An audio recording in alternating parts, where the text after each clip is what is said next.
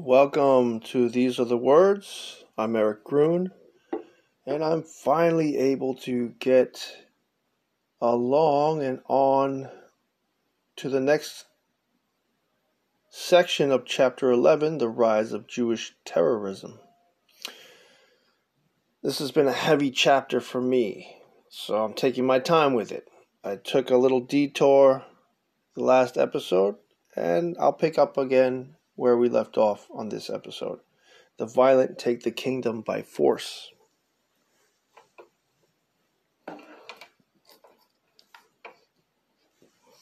Let's see if I can find a little bit of music here.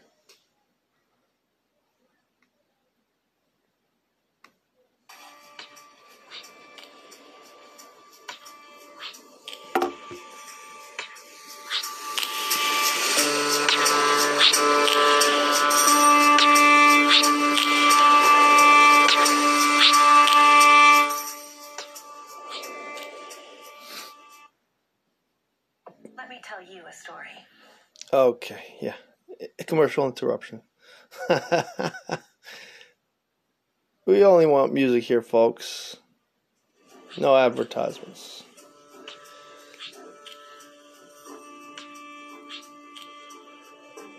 So let me tell you a story, actually.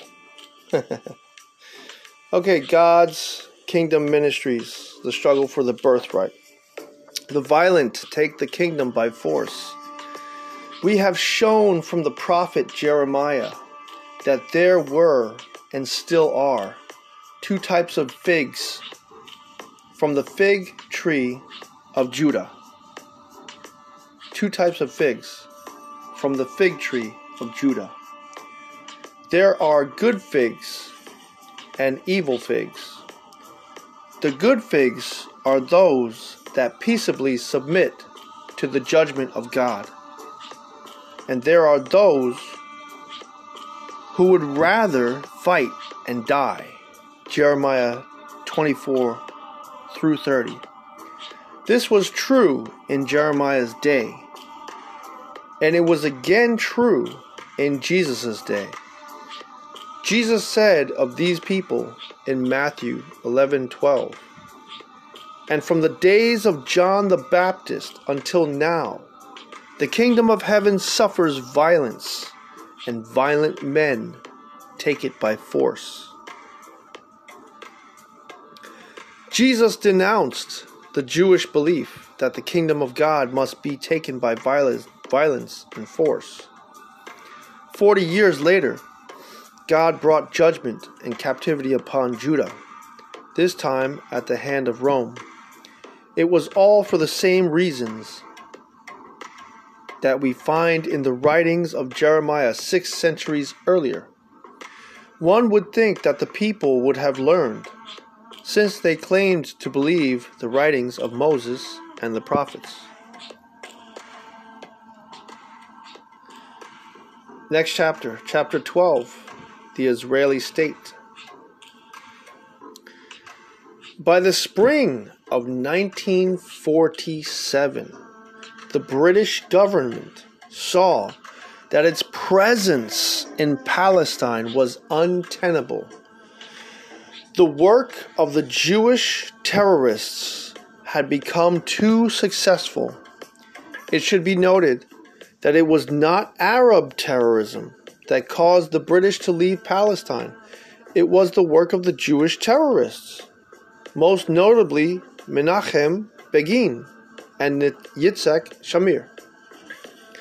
The British government gave the Palestinian problem into the hands of the newly formed United Nations, which debated the resolution from November 21st to 29th, 1947.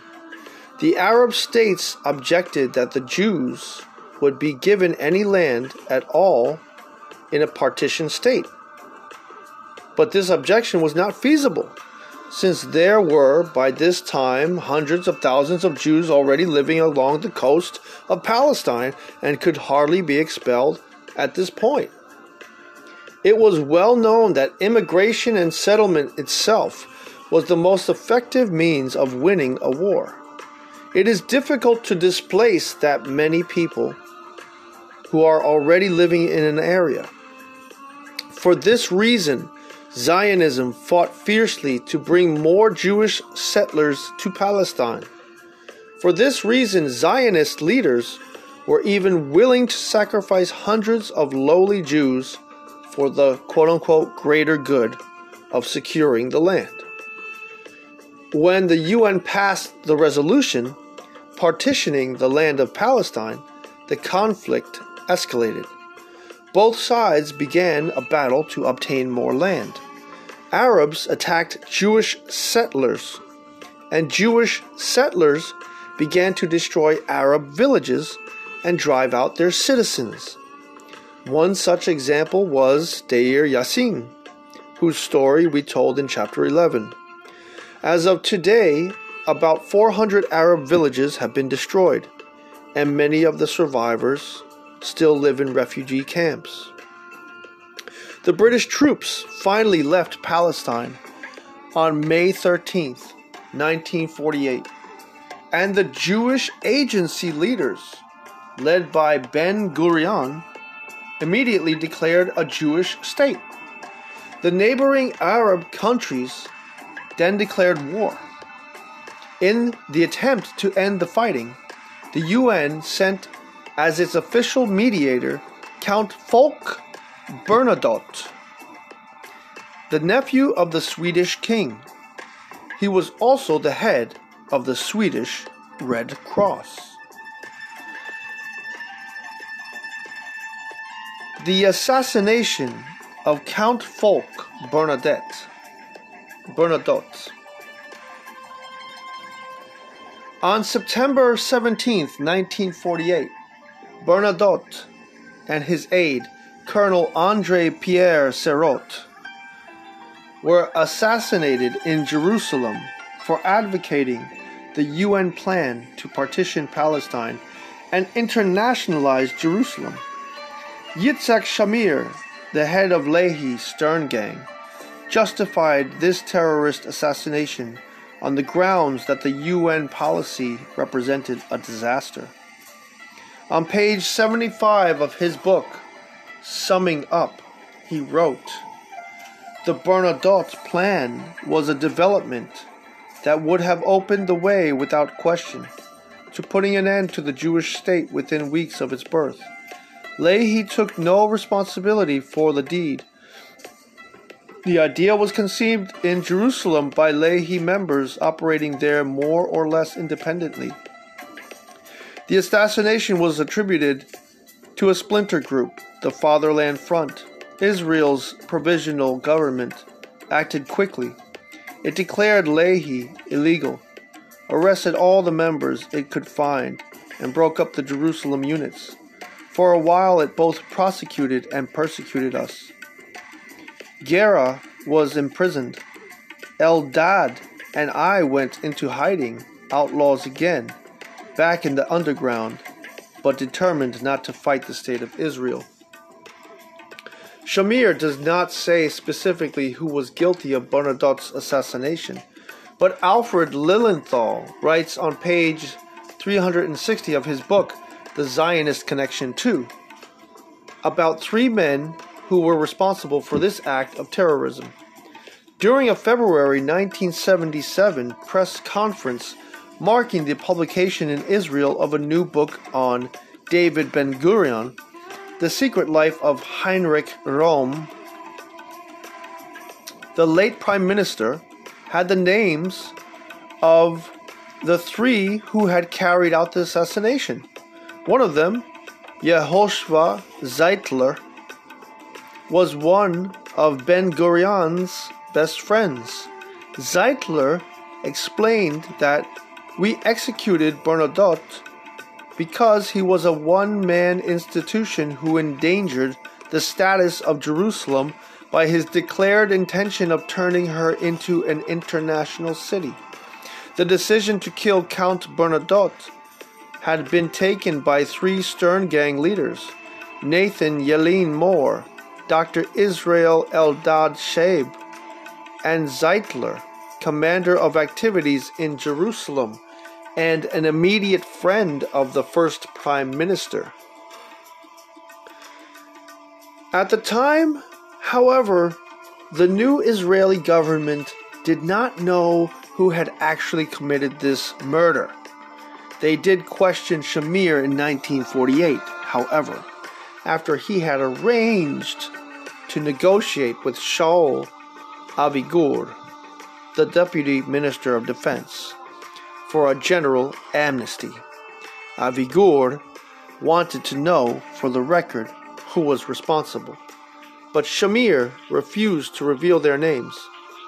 Page 75 76, summing up. Soon the assassins that had been arrested were freed after some negotiations. Quote, ben Gurion cut through the tangle to proclaim a general amnesty, and the provisional government passed a special law so that all Lehi and Irgun members be released, including those already sentenced. Page 76. Later on, an order was issued which put an end to such judgments by decreeing the destruction of the dossiers of all dissidents and instructing government offices to treat them like everyone else. Page 77. Perhaps the Israeli government was afraid of the Jewish terrorists among them, or Ben Gurion discovered that his friend Zeitler was one of the murderers. Whatever the reason, the government decided to assimilate the Lehi and Irgun terrorists into the mainstream of Israeli police rather than prosecute them for their murderous acts throughout the 1940s. In so doing, they paved the way for the day when these same terrorists, led by Menachem Begin, would form the Likud Party in 1975 and ultimately take over the Israeli government itself.